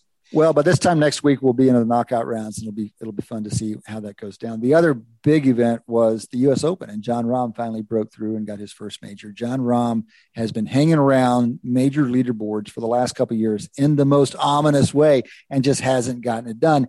He finally got it done at Torrey Pines in what was an incredible final day. I mean, up until early on the back nine, that leaderboard was as good as any leaderboard I've ever seen at a major championship. And then people just kind of fell apart around Rahm. And then beautifully, he closed it with two birdie putts, 17 and 18, two, not one, two birdie putts to take the thing. And it was just an amazing, uh, beautiful tournament and final day. All right, guys, that has been three quarters of Wharton Moneyball. We still have a quarter to go. You're listening to Wharton Moneyball on Business Radio. Welcome back. Welcome back to Wharton Moneyball. Rolling into the fourth quarter now. Fourth quarter has become our interview segment. We are delighted this week to welcome back to the show Andrew Thomas. Andrew is Director of Data Science at SMT. SMT stands for Sports Media Technology Core. We'll hear a little bit more about what SMT does Andrew's been around sports analytics for some time now, consulted with a number of MLB teams, including our favorites, the A's, of course, as well as being lead hockey researcher with the Wild, the Minnesota Wild. Andrew, good to see you. Welcome back. Pleasure to be here. Good to see you all. Absolutely. Listen, let's get caught up a little bit on the on the NHL playoffs. We're in the conference semis, and a few things have happened. We didn't talk hockey last week. We had a lot else on the agenda, and our our resident Canadian was away doing Canadian things. So we need we need to get caught up. So the things that jump out to me are the Habs are still hanging around. They jumped out to lead uh, against the uh, expansion Golden Knights, and they've lost that lead now. Um, on the other side, how in the world does a does a team lose in the conference finals eight to nothing? So the the Islanders lost eight to nothing against the Tampa Bay Lightning last night, and let's just start there. I mean, ha- that hasn't that doesn't happen in the playoffs, does it? It happens very rarely. In fact, I was just reading today that I think the last time there was a big score, like an eight to nothing score, was when uh, Pittsburgh was in the final. I think it was the clinching game against the North Stars in 1991. So we're talking 30 years since a game of that importance right. uh, was was that level of a blowout. And I guess the short answer is it just happens occasionally when you got a really good loaded offensive team. You keep the pressure loaded your way, mm-hmm. and uh, one thing goes and the rest follows. But uh, well, for Tampa in particular, it also helps that they've got something like three very robust offensive talents up top, and uh, a guy like Steven Stamkos, uh, who'd been for his career an ex- exceptionally good offensive player who'd just been marred by injuries, uh, including last year's playoffs, uh, finally was able to bust out and contribute big in a game like this at the same time that his teammates did. I think it's well, interesting to sort of see, though, that the, I mean, I, I, I, agree. I mean, Tampa is absolutely loaded with offensive talent, but, you know, kind of one of the sort of like things that have been, you know, new, the Islanders kind of somewhat surprising run has been giving a lot of people, I think, that I've talked to, uh, that, that it's almost been fear that this would be bring back kind of the super sort of like less interesting defensive styles of like you know the, the 90s new jersey devils and stuff like that because the islanders have gotten where they are with their kind of suffocating defense. So to a certain extent it's i guess extra surprising to see tampa bay finally break through with that um, but you know, again, you, how much we read into it for the future. I mean, I, I, I kind of, you know, I, I wasn't able to catch that game, but watched a lot of the highlights, and there was a lot of random kind of like just bad luck kind of bounces and stuff like that. I'm not sure how replicatable that is, but how much bad luck is a five minute a major? Is that bad luck? That's a lot of bad luck, actually. They, they, had they had six penalties, and I think they got three goals out of those six penalties. So they just, in some sense, they kind of lost it at some point. They also pulled their goalie right after he gave up a couple of quick ones early on. Mm-hmm. Um, if you're going eight nothing, you just want to save your goalie for the next game as much. As Fair enough. Um, Eric, what do you got Andrew, over there? That's that's a perfect segue to my question. Is there, since we're a stat show, could you come up with a coherent story? Is there any planet under which, and I say this sort of facetiously, where losing eight to nothing could be a good thing? I mean, you're going to lose the game. Let's be clear. You're going to lose the game. No one wants to lose any game, especially in a series tied 2 2. But given you're going to lose, could you come up with a coherent argument that losing 8-0 may actually be better than losing a tight one 2-1 or you know guys have to play extra time and therefore they're really exhausted or you know um, you know the people can attribute it to other sources? Well you know freak things happen but man oh man we just you know any way you can argue it? Uh, i mean the the rest angle is about the best you can argue statistically in that you've got uh, more opportunities to play your bottom lines and spare your stars uh, for quite a bit. Unfortunately, mm-hmm. when when your top center takes uh, takes that five minute major penalty and knocks himself out of the game, mm-hmm. Uh, you're going to be putting more pressure on everyone else to play up as well. Um, although at that point, if it's moot, then maybe it's the best you're getting there. Uh, I could make some psychological arguments that I don't know if they're becoming of the show, but uh, there's one thing to say if you lost a game heartbreakingly, say one nothing, two nothing, and thinking how damaging that might be, versus being able to put that away for the next game knowing that it was just definitively so bad, you might as well just clear out everything. Andrew, that's exactly what Eric was fishing for. He's just looking for some friend here on the show to support his crazy psychological momentum, anti momentum, whatever is convenient story he's got. So you notice, Cade, this time. Thank you for picking it up. I was happy with Andrew's momentum or anti momentum.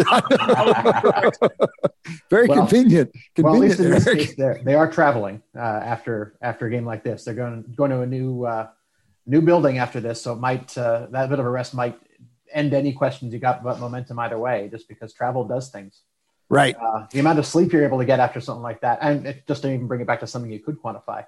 Um, I don't know if you're going to sleep better after a game like that. You're probably going to have nightmares if you gave if you made one play that cost you the game, but you share that blame around and maybe that's that interesting. a little bit better. Yeah, that's that's interesting. All right, let's flip to the other conference then, and uh, Las Vegas and Montreal are tied up two two. What what's your take on the Habs hanging around here? They were the four seed coming out of their pod. Um, they dispatched the Leafs, which I want to hear about as well. But what what do, do they? The the Knights have evened it up. I think they're a pretty big favorite going into this thing. What's your position on why are the Habs still in this?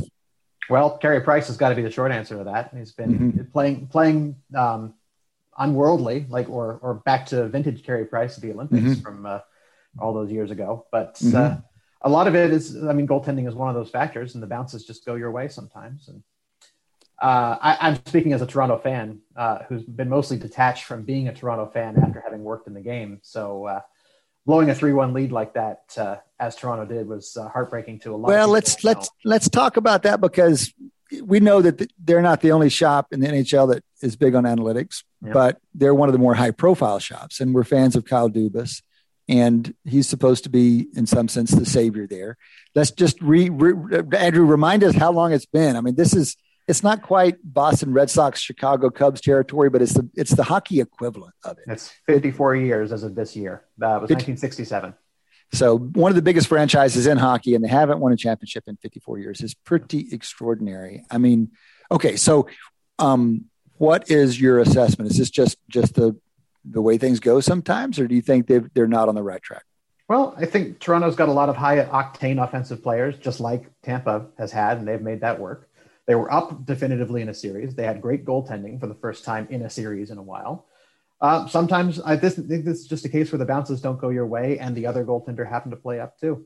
Um, At the last, on the other hand, in the last game, Toronto did blow that three-one lead, and uh, a lot of observers to the eye test would say that they played completely flat and uninspired in that game. There's Mhm. almost no causal explanation there because plenty of three-one teams, uh, including Vegas, um, blowing that in their first round matchup against Minnesota, are able Mhm. to come back and, and own a game like that too. So Mm-hmm. um, I don't know if the, you can make a momentum argument as much as anything, but the post hoc look at everything makes it look bleak that suddenly this was a team that crumbled. And I think it's a team that got unlucky and and up against again a a, a world class goaltender. Just Well, I make I make fun of Eric for his psychological stories, but now, I mean, let's forget the last 54 years. How long has it been since they've even won a playoff series? So they've got some it's been 17 years since. Yeah, I mean, there's a, there's a lot of weight there. At some point, that could have consequences on the ice, presumably. Yeah. But I'm not sure what they do to to change it up.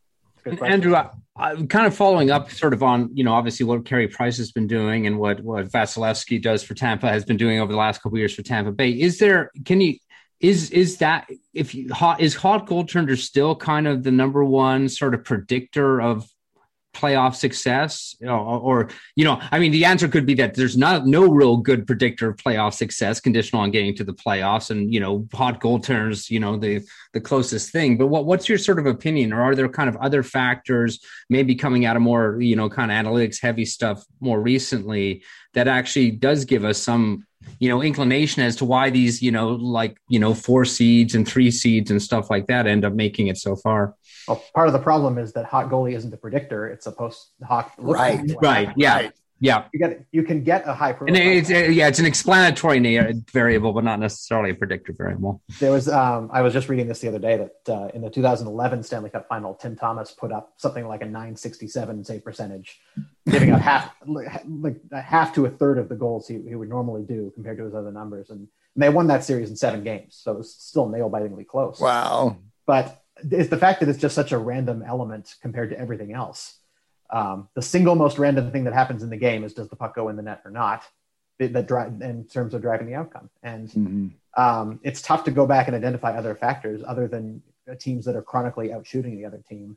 They Mhm. tend to do better for the most part, Mhm. uh, just because Mhm. they're able to get more of those opportunities. Mhm. Um, Mhm. One of the things that I'm most excited about now that we're in sort of the next stage of, of the tech side of things is can we do a better job of identifying something like pressure? Can we tell whether or not a team is dominating a game uh, in a way that leads to goals as opposed to a way that's just killing time off the clock? Mm-hmm. And uh, I think a lot of the theory has been based on the idea that shots on goal or even just shot attempts are, are one way of measuring pressure like that. Mm-hmm. But I think we have uh, people will be very curious to dip into that next level of whether or not something is being productively done. Um, that in particular, anything that might set up something later in a game would be interesting to follow up on because coaches want to know that they can contribute to a game strategically and tactically. And so, so tell us tell us something about that, Andrew, because being football people, you might even say football rubes. I understand plays that might happen in the first quarter that says something happens in the third. Yeah. In hockey, I'm completely ignorant about what that might look like. So, what do you mean? Well, it's not nearly as as planned as as what's happening in football or even basketball because you don't have too many opportunities to go back to the bench and say, okay, we're going to run the Statue of Liberty or uh, or the the Calgary Tower or whatever, or the CN Tower play. Let's just call it that, for the sake of anything. Um, mo- Funny, almost, it doesn't get called that south of the border. Rare, let's make that happen. Uh, I think one of the things that you're going to see um, from a coaching perspective, mostly it's just tactical matchups you know that you've got one pair works better against another based on a short sample. A coach is going to try and play that also based on their their mode of style, which is why which is one contributor to home team advantage. Uh, but there's also the idea that you are trying to change up um, an entry scheme um, if you're on a forecheck or you're trying to break through on the power play. Um, the menu is a little more limited for what you can do during a game because there's only so much you can train for in practice. Mm-hmm, and mm-hmm, so mm-hmm. Uh, most teams are still going to play the same type of power play, like a, um, a, where you have one player near the net or behind, three players in a row, and one player uh, near the uh, the blue line. Um, I'm sure there's a real fancy like nationality name for this, but I just call it the one three one or mm-hmm. the or the standard offensive cross. Um, there's not too many variations that, of those that are popular that you can train and adapt for immediately. But you can mm-hmm. make substitutions, putting in different play, mixing up your players, Got it. putting one in a different role. And if you okay. notice that one player isn't performing in that role, the easiest thing to do is to swap them out for someone else. Mm-hmm. Mm-hmm. Andrew, I want to come back to this this notion you talked about with the analytics that are available in hockey these days.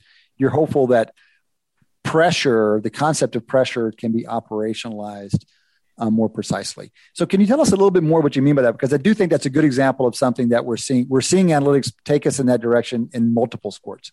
It, it, maybe not baseball, but certainly football, basketball, and now you're talking about hockey. Just also, it strikes me this might be helpful to us as casual viewers of hockey to under to differentiate the success or the um, the likelihood of scoring when from a particular um, possession. So, what does it look like? You, you you contrasted pressure versus just kind of wasting time. So, if you were to kind of talk through what that might look like, what are the hallmarks of of, of a team putting pressure on the goal? Whether or not they get a shot off. Just you, that's what you're talking about operationalizing. It's really neat. Help us understand what you mean. Yeah. Well, you got a, a, lot of kind of geometric elements you could apply to it that would give you some sort of a picture. But one of the easiest ways you could think about pressure is are you forcing the goaltender to do something rather than just stay put? So a lot of the mm. modern game is all about trying to get cross ice play to move the goaltender off their position and open up the net in order to get an established shot. And I'm sure mm-hmm. soccer works a lot of the same way, the difference here with hockey is that those passes are much quicker. Um, mm-hmm. That uh, the ability to get into the zone and set up a play like that is definitely quicker. Mm-hmm. So if you're looking at even at the simplest scenario of a two-on-one situation where you've got a, a rush play in, one player is carrying, the other player is tagging along, and one defender is between them. Um, there's, I mean, you got options there that you can try and apply, but the simplest thing you can do is just try to see if you can beat that defenseman by making the pass across, because then the goaltender would have to move or mm-hmm. fake it so they would be in that position to, to get over. Mm-hmm. Um, because if the goaltender is in place um, and they can see the shot coming, shot your, save percentage is almost always a lot higher, uh, mm-hmm. uh, especially if there's some distance there. But even if they're in close, um, most of today's goaltenders have pretty good reflexes for those kinds of things. Mm-hmm. So um, even just stopping the goaltender from seeing properly, getting a screen on there, is a way of applying pressure because you're mm-hmm. forcing them to do something in order to adapt. Mm-hmm. Um, mm-hmm. More broadly than that, you definitely get the idea that you're de- you're trying to get a defenseman to move out of position to generate something that looks like uh, a two on one or an odd man play, so that you're forcing the goaltender or someone else to get out of position in order mm-hmm. to, to, do something there. Um, more generally, just to contrast that with kind of wasting time play, if you just have a five man setup, I apologize for using man repeatedly. It's it's uh, old. Hey, we're, but we're, it works for us. Uh, you got you got five players uh, out there working a cycle where they're just passing it around the perimeter. uh, in theory, they're trying to look for opportunities to get that goaltender out of position or to get a shot set up from in close. But um, if you're not able to effectively get anything there, um, driving that, then the idea that you're wasting, that you're spending all this time without doing anything, even though that might show up on your shot clock just by taking a, a shot from the perimeter, isn't necessarily going to give you what you need in order mm-hmm. to generate offense. Mm-hmm. Mm-hmm. So, Andrew, I had kind of a question, I guess, moving a little bit away from like the, or first of all, with the pressure one, I kind of wanted to ask you specifically about uh, Auston Matthews. I was reading a really interesting article, I think, in The Athletic, maybe about a month ago before the playoffs started, about kind of how he is able to sort of get players out of position, both defensemen and goaltenders, because he basically can kind of take shots from unorthodox angles and and and sort of like he just has a he he experiments with different shooting motions where it's sort of like he's kind of trying to you know anticipate the goaltender's movements or the goaltender's reaction do you kind of feel like that is going to like I, I, assume that will spread beyond Auston Matthews though he's obviously a very particular talent in it and do you kind of see that maybe affecting the equili- the future equilibrium between shooter and goaltender I would hope so. I mean, one of the things about Matthews in particular is that he's a world class talent who who can do creative things, but also doesn't stop. And um, the immediate comparison that came to mind when I read that article was it was actually Barry Zito because he was a guy who who I don't know if he was a pioneer in this compared to everyone else, but he was definitely the one who made me aware of having the same arm angle for his fastball and his and his curveball because it was enough to give deception so you didn't know where it was going to go. And that's something that's been practiced routinely by pretty much every data using pitcher in the last five ten years is trying to get arm angle to look the same in order to increase deception. So a guy like Auston Matthews is able to handle the puck and put a shot off in a way that's deceptive to the, the goaltender because they can't as easily read the stick or read their actions or read their hmm. eyes about where they're able to do anything. So I would be astonished if more people, um, especially with new cameras coming in and the same kind of tech and the, and the, uh, the skills industry that's also present in hockey, I would be very surprised if more people weren't trying some of the same things.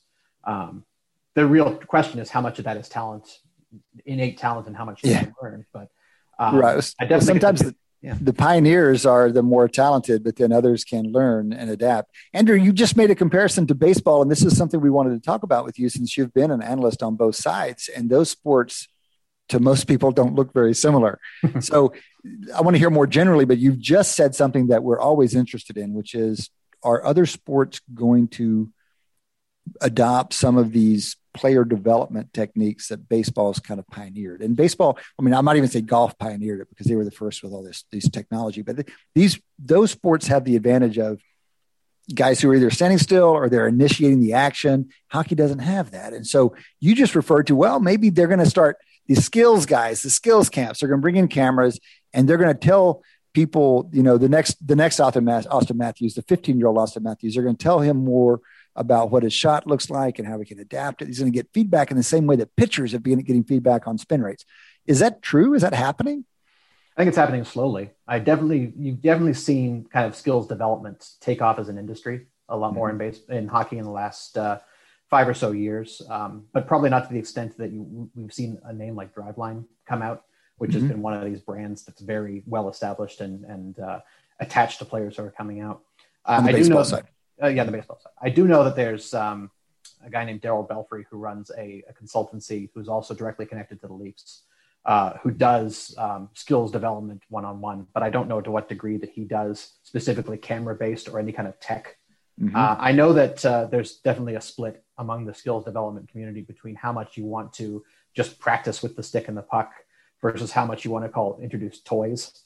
Uh, I should really put some air quotes on that one. But the, the idea being how much extra tech do you want to use to develop this? And I'm sure there's still an older style, an older school mentality towards getting a lot of the toys on or off the ice.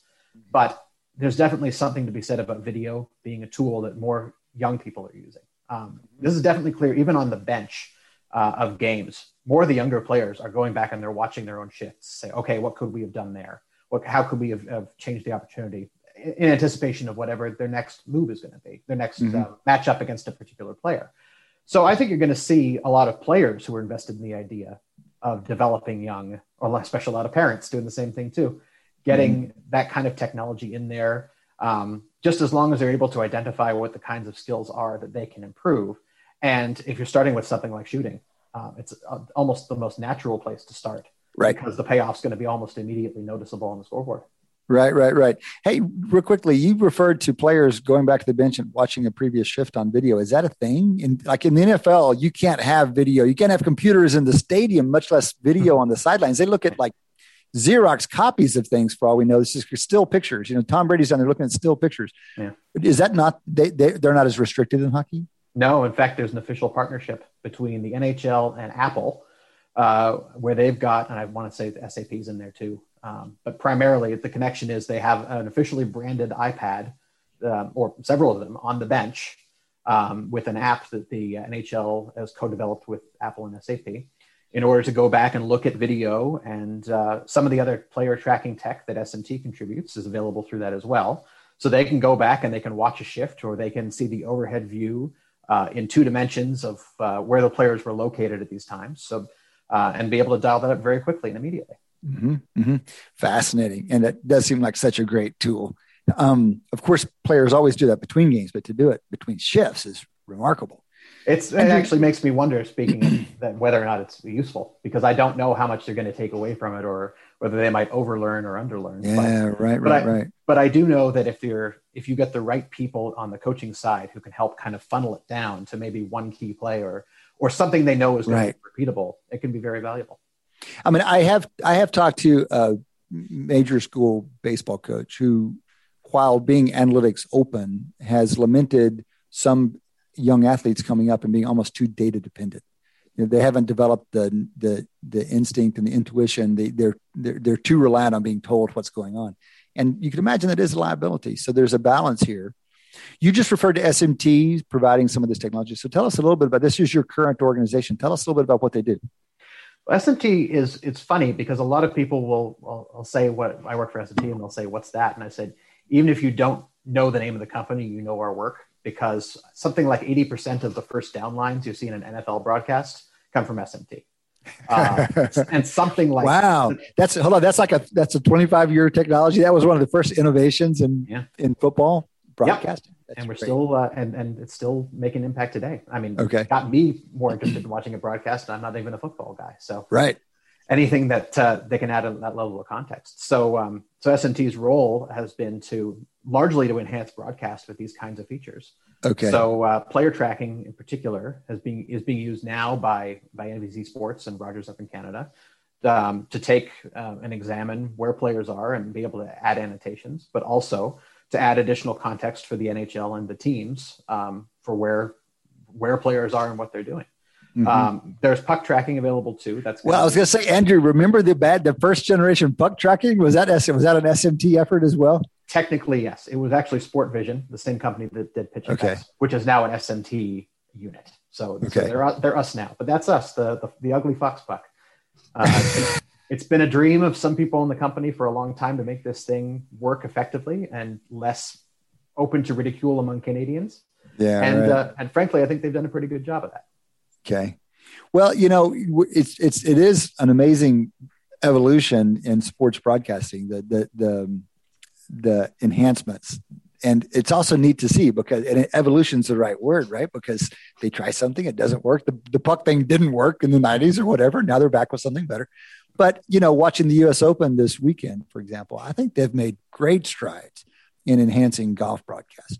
And it was a little bit clumsy early on, and they've really, at least NBC, has done a real nice job with what they're with what they're doing now. Well, I think SMT contributes to contributed to the U.S. Open as well. Um, mm-hmm. There's at least two pieces of technology that I know we're directly involved in, which are the this the balls off the drive and the balls landing on the green. So mm-hmm. both of those views being being something that you could superimpose uh, with a 3D projection of ball trajectory, or being able to set up other um, annotations to kind of educate the viewer on anything that they might find useful for that. Uh, for me, even just the ball trail trail coming off that's super useful because I don't have a I can't squint well enough to figure out where yeah. going off some of that. Right. None of us can. And I mean, they give us a lot of different pieces. The first time it says, you know, 99 yard apex, like whatever. I don't know what 99 yard apex looks like, but two hours later, when you've seen 99 and 128 and 66, all of a sudden it starts meaning something. It's kind of interesting. Andrew, tell us, you've got this interesting perspective, having worked in both sports and now being involved in on the data side and, and on the production side. What do you think the most valuable margin is in sports analytics, or, or maybe the most interesting margin that's being worked on right now in sports analytics? Oh boy, that's a that's a fascinating question that I'm going to have to meander my way through if I'm going to give you. It's fine, with, totally with fine. Content, but the, the the the single most effective margin I think right now is even just communicating the simple stuff. I think mm. it's still going to be that way for another 10 or 15 years because we're still in an era where we're converting our thinking over to what data can tell us as opposed to what our eyes have told us by kind of putting together what our eyes are telling us about or what the data is telling us about what our eyes are our eyes are seeing mm-hmm. so there's a lot of um, there's been a lot of growth in baseball in particular about role player uh, sorry not role player coaches who have the role of being former players who know how to run a sql query so they they're being set up specifically as this conduit to yeah. be able to tell people who would have otherwise been skeptical what data is telling them about their game. Yeah. Because even that small little return about getting someone to listen to the most uh, the, the simplest point, but putting being able to put it in a way that they will respect and understand. Yeah. Um, pretty much with every coach who grew up without a computer or or a GM who who was a former player, the second that they hear it in their language, something changes and they're yeah. more, they can be much more receptive to that. Yeah. So that's uh, no matter what kind of work you can do with uh, with fancier tracking tech like we've got, being able to make that communication is that essential switch. And I think yep. partly the reason I'm so excited about tracking being what what it is is it's so much easier to present it in a very clear way that here's what the data is telling us because you can see it in front of you right. with video or directly stapling to that data. Right. And it gives you an opportunity to have that conversation in a way we couldn't have done before. Mm-hmm, mm-hmm. Well, that sounds like an utterly sensible answer, but even though if it's not one we would have expected, because communication is like we've been saying that as one of the big challenges for you know since the dawn of analytics, and you're saying even now, even this far along, it remains the most productive margin. And you know, I would say the same thing's true, and is happening right in front of our eyes at the broadcast level, right? I mean, one of the reasons it hasn't gone very far in soccer is because people don't yet know how to communicate data analytics in soccer real time. When people are watching the sport, how do we integrate this? And it's it's a big challenge in that sport, well, which is holding holding it back. Well, it's it's the same in hockey. In fact, we, we're we're in year one of this this new era with player tracking, and a lot of people don't quite know what things are going to be interesting, as, mm-hmm. and that's because we're still discovering it. Mm-hmm. But even on mm-hmm. top of that, a lot of the history of what's been popular in um, the blogosphere in hockey, and even at the beginning um, of the kind of a bigger research program are things that are much more seasonal. Like because data is so much more limited, what what good does it tell you in a broadcast to put up a chart of someone's uh, shot uh, shot share where they've got sixty percent of the shots that are happening uh, for their team when they're on the ice? Maybe a broadcaster um, could make that work, but it's less anecdotally interesting.